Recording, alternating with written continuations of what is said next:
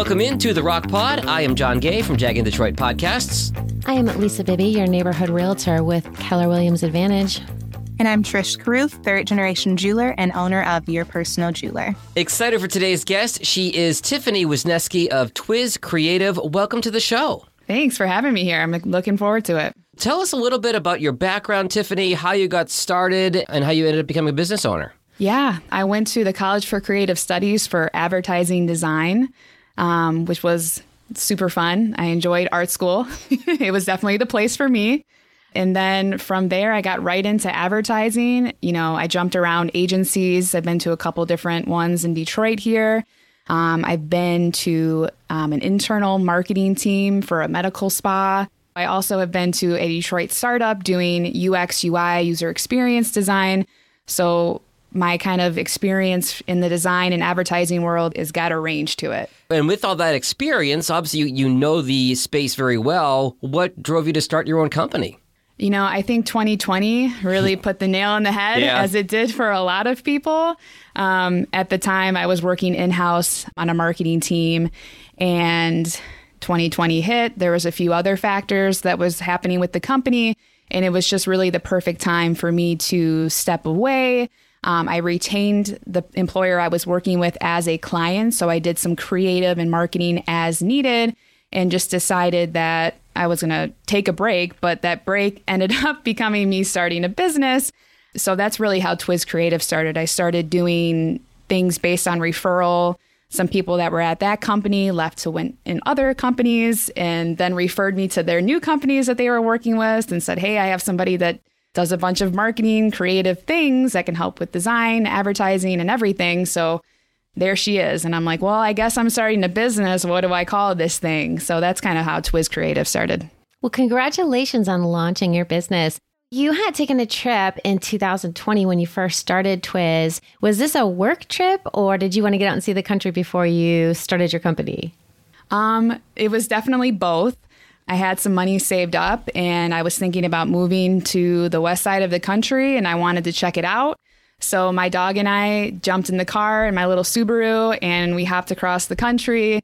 And let me tell you, like starting a business and traveling during COVID, during all of the fires that were happening. Oh my God. I guess I wouldn't have it any other way. It was crazy, but it was a lot of fun. And yeah, I just wanted to see the country. And I stayed in Seattle, I stayed in Washington um, State in Bellevue. Uh, I went to California to visit a friend. Um, and then I, you know, I was in Montana for a little bit, waiting out the fires. So it was just cool to get on the road, meet people. You know, I was on calls day to day um, back in Michigan and other states, North Carolina. So the there was that time difference. It was a little chaotic, but it was super fun. So, as amazing of a trip as that sounds, you ended up deciding to stick around in Michigan. So, what was the deciding factor and why you chose Michigan to call your home? That's a great question.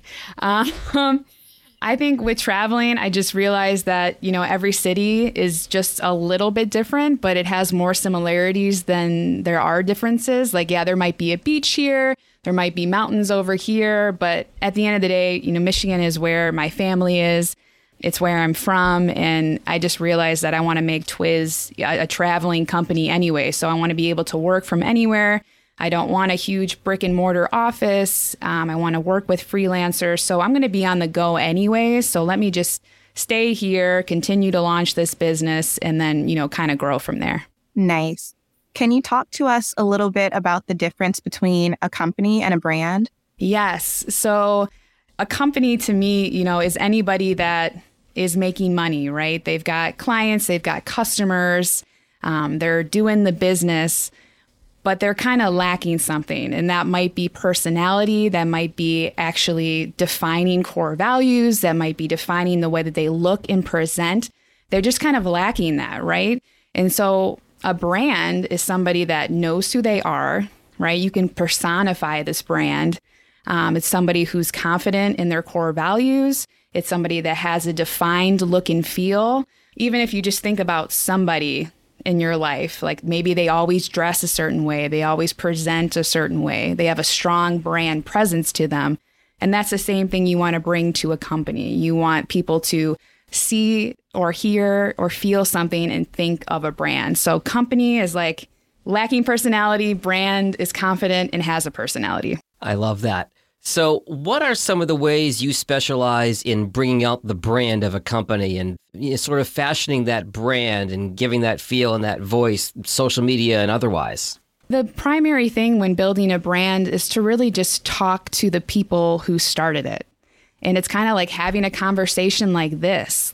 Any company, even the biggest ones, have somebody that started it, right? Somebody who started it in their garage, in their basement in their grandma's living room, wherever it might be, there's that passion and that soul that sometimes gets forgotten about. And so what I really like to do is when I talk with clients is like, hey, let's get everybody in the room that needs to be. Maybe there's one or two partners. Um, I have a client that there was six. So it's like, let's talk to these people and really get down to the reason why we're doing this and why we started in the first place. So at that point, I'm trying to get to the guts of things because the gut is where we can find passion, where we can relate to their customers, because that's what the customers care about. What do I want to be associated with? Do I want this company or this one? Which one can I relate to? So I really try to pull that out of a client. Well, and I love that you create brands, and I've done the same for myself. And one of the important things that I know I've done is really getting to the video and the photography side of things. You also focus on that, which is amazing because not only can you create the brand, but you can capture that you know business headshot that they need and put together different types of videos. So can you talk a little bit about what you do with the video? Yeah, absolutely. Um, I think once we've defined the brand, and sometimes I go to, into clients who already have that brand defined. So it's really just like, let's start creating some content so from there, what I really like to do is I've got a team of freelancers um, that are videographers, photographers, and I, you know, depending on what the client needs, I will bring them into it to, like you said, get some headshots of a company and or start creating some social content. So that again is like building a social strategy first, right? And then coming in and shooting. And like what I like to do is go right into a client's office, into their environment um, and capture them there, whether I'm bringing a photographer and videographer with me or whether I'm there with a ring light and a couple mics and my phone and we're shooting, you know, some vertical, horizontal videos for various networks. Um, it really just depends on what their goals are and what platforms they want to be on. Tiffany, let me ask you, what is the biggest mistake that you see that brands make? And obviously, we've heard horror stories of, you know, leaving social media to somebody you shouldn't leave it to and they post something horrible and it reflects poorly. but but aside from that, if you could scream it from the mountaintops on this podcast, what is one mistake that you see brands making consistently that you wish you could get them to just stop? I think there's a couple things that I wish brands would stop doing. One thing, like you said, I'm going to hint on is giving the social responsibilities to somebody who already has a job within the organization, a full time job, right? They're like, hey, you can do social media. Of course, literally anybody can create a social page and get on there and do it. However, they might not be trained in marketing and messaging and branding and how to design and make everything consistent and feel like the same voice and they don't have the time because right. maybe they're a receptionist or they're an assistant or they're taking phone calls and it's just very tough. So I think designating somebody, even if it is internal within the organization, is great. Like, don't just give it to somebody who already has a job. They're not going to have time. They might start, but it's not going to be consistent. Oh, hey, this person's new. They're in their 20s. They're probably good at social. Let's just dump it on their plate. exactly, exactly. And they might be, but do they really know the company's goals? I was going to say, I don't think people realize how much time and effort goes into being that social media expert for the company. It is a full time job in and of itself. So, yes, you need to hire somebody like you that can handle all aspects of that. Right, exactly. The second part of that, too, is just posting generic things um, that don't have a real call to action for your viewers or don't really provide them any value. There's definitely a space for that type of content, but you need to mix it in with some high value content as well. Like to your viewers, like here's some free tips on how to do XYZ. Or, you know, if you're interested in more, visit our website and sign up for our newsletter. Like make it easy for them to receive more content from you. And then that way, from a marketing standpoint, you're gaining emails, right? To again nurture those people who are following you on social and now you can be in their inbox too. So I think it's the mixture of content. People don't quite understand that you need to have more than just, you know, one type of thing. That actually is very common right now in podcasting and a hot topic in podcasting where people talk about posting, you know, your podcast social media. Well, if Mr. Zuckerberg decides that your post is not going to show up in somebody's feed, that's not as effective as having the email address, having their information and being able to put something physically in their inbox every time you release an episode as opposed to just hoping they see it on their Instagram or TikTok or Facebook or Twitter or whatever. Yeah, that's you creating your own algorithm, which is empowering. I love that. That's great. Yep, you're getting off that algorithm and now you've got your own. You've got your email nurture sequence through MailChimp or whatever type of CRM you're using, and uh, now you have control. They might end up unsubscribing, but you know that's up to you to create good content there too. If they unsubscribe, that's on you. Yep. I've seen that many businesses are focusing on social media and marketing and have moved away from print. But with print being desaturated now, would you say that using print as another form of getting your brand across is beneficial? Yeah, um, that's a great question. Thanks for asking that. I definitely think that there is room for print. It just depends on what your company is doing, who the customer is, and if that print, whatever it might be, if it's a publication, it's a it's a magazine, um, or maybe it's even a direct mail piece, meaning it's a postcard that you create that's going to you know thirty two thousand homes in Royal Oak. It just depends on what the company is, what that piece of mail or print is doing, and then if that customer is going to be there, if that ideal customer is there or not. Um, I had a client that their main business was varicose veins, and their main customer was people 65 and plus. Sure. Well, those people, right, are still getting certain publications and reading them because that's what they are used to. So it worked for them. But other clients, I mean, maybe they're even offering like a digital service, it's not going to be as effective in print.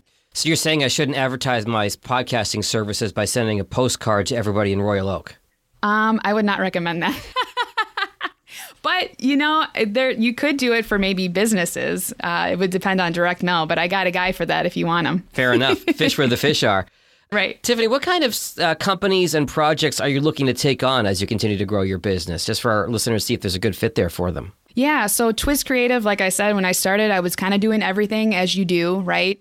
And then each year, um, I just keep on niching down. And I'm working with a client that's in the construction, um, lighting, and architectural interior design space and works, you know, B2B, so business to business. And I really want to focus on those companies too and using social media to help connect them to other businesses and their ideal clients. So um, I guess what I'd be looking for is anybody in the space of architecture, interior design firms, engineering, construction, manufacturing. I think that those industries really lack. Um, actually, I know that they really lack in social presence and even just being on LinkedIn and interacting with their customers and really taking control of a firm's sales team and showing them, you know, the powerful tool of LinkedIn and updating the site and being active as a singular person within a company. So I'm really trying to focus in on that. So, when did you become the president of the Business Women's Network? Actually, just uh, January of this year. We're three months, well, I guess almost four months into it now. And um, we just had our first event in March for Women's History Month. It was over at Woodward Corner Market and it was fantastic. We had a few women speakers. You know, people are laughing and crying and asking questions and learning about how these women started their business. And it's just really cool. And, you know, the idea is just to really kind of take that sentiment and bring it through the rest of the year, doing these quarterly events, you know, through the chamber, right? Because if you're in the chamber, you're kind of automatically, you know, a BWN member, whether you're a male or female. So it's been fun. I know that you love traveling, but outside of traveling, what else do you do for fun when you're not working? Um, I just talked to somebody and they were like, well, how come you don't go out anymore? I go out, but I find that I've been doing uh, a lot of events that are industry related to what I'm trying to get into. So I talked Yeah. about being more into the interior design architecture community. So I'm going to these types of conventions and events where these people are and learning about that type of industry because it's not my industry but as a marketer it's really cool because whatever you know you're marketing you have the opportunity to learn. So i do a lot of that. And then other than that i like to get out in the woods. I like to get out in nature. Um, i have a golden doodle so we like to go on hikes and you know get muddy and disgusting and have fun. And so it's really been that. Nature and I also like to paint too. I paint uh, on wooden canvases. Wow, very cool. Yeah, thanks. It is now time for our fishbowl question of the day, where Tiffany, we ask you a totally random question. So, Lisa, would you please pull our fishbowl question of the day? All right, let me dig in and get a good one. Ooh, so it is spring. What is your favorite flower? Ooh, it's got to be a sunflower. Ooh, Yep, I love the yellow. Now, are you into the giant sunflowers that grow up to like, I don't know, 20, 30 feet tall? Or I think the bigger the better. Like when I go into a grocery store, especially Trader Joe's, and I see those huge sunflowers, I'm like, yep, they got me. I'm definitely going to buy those. So, random story. We have a uh, on our street. I, I don't want to make fun of the guy. He's an older gentleman, and he's he's got a lot of stuff. And he has these sunflowers that he grows every year. And like Lisa was saying, they're just ginormous to the point where when we walk our dog, we have to go into the street and around them, or we're going to get smacked in the face trying to walk by them because they're huge. did you know, fun fact here, that a sunflower isn't actually the flower itself? You zoom in on it, and there's basically hundreds of little teeny tiny flowers inside of that center part, and that's the technical flower. wow, I did not know that. Learn something new every day. Tiffany, we appreciate you spending a few minutes with us today. It's great to get to know you as you, uh, you know, are part of the chamber and, of course, the Business Women's Network as well. If our listeners want to reach out to you at Twiz Creative, what are the best ways to find you? Yeah, absolutely. Uh, you can find me at twiz.creative on Instagram and then as well uh, Twiz Creative on LinkedIn. Um, my email is hello at twiz, T-W-I-Z creative.com. And yeah, that's pretty much the best way to reach me there. Do you have a cell phone? I do. It is 586 201 8877. Thanks, Lisa. Well, thank you. It's been such a pleasure to have you on and talk to you about branding companies, which is so important. And my name is Lisa Bibby, and I'm a realtor with Keller Williams Advantage. I put the real back in realtor. Unsure of how the market is shifting and thinking of selling this year? Call for a free consultation. You can find me on Facebook, YouTube, and Instagram at Sold by Lisa B.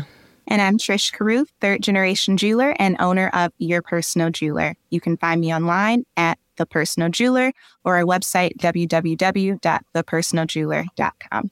And I am Jon Gay from Jag in Detroit Podcast. I'm the podcast guy. If you like the way this show sounds, we all have recorded this in different places. You want to be a great sounding, professional sounding podcast for your business? You can find me online at jagindetroit.com, where I also have a guide on how to start a podcast. Thank you for listening to this episode of The Rock Pod, produced for the Royal Oak, Michigan Chamber of Commerce. For more information about chamber events or how to get involved with the chamber, you can visit us online at royaloakchamber.com. Thanks, everyone.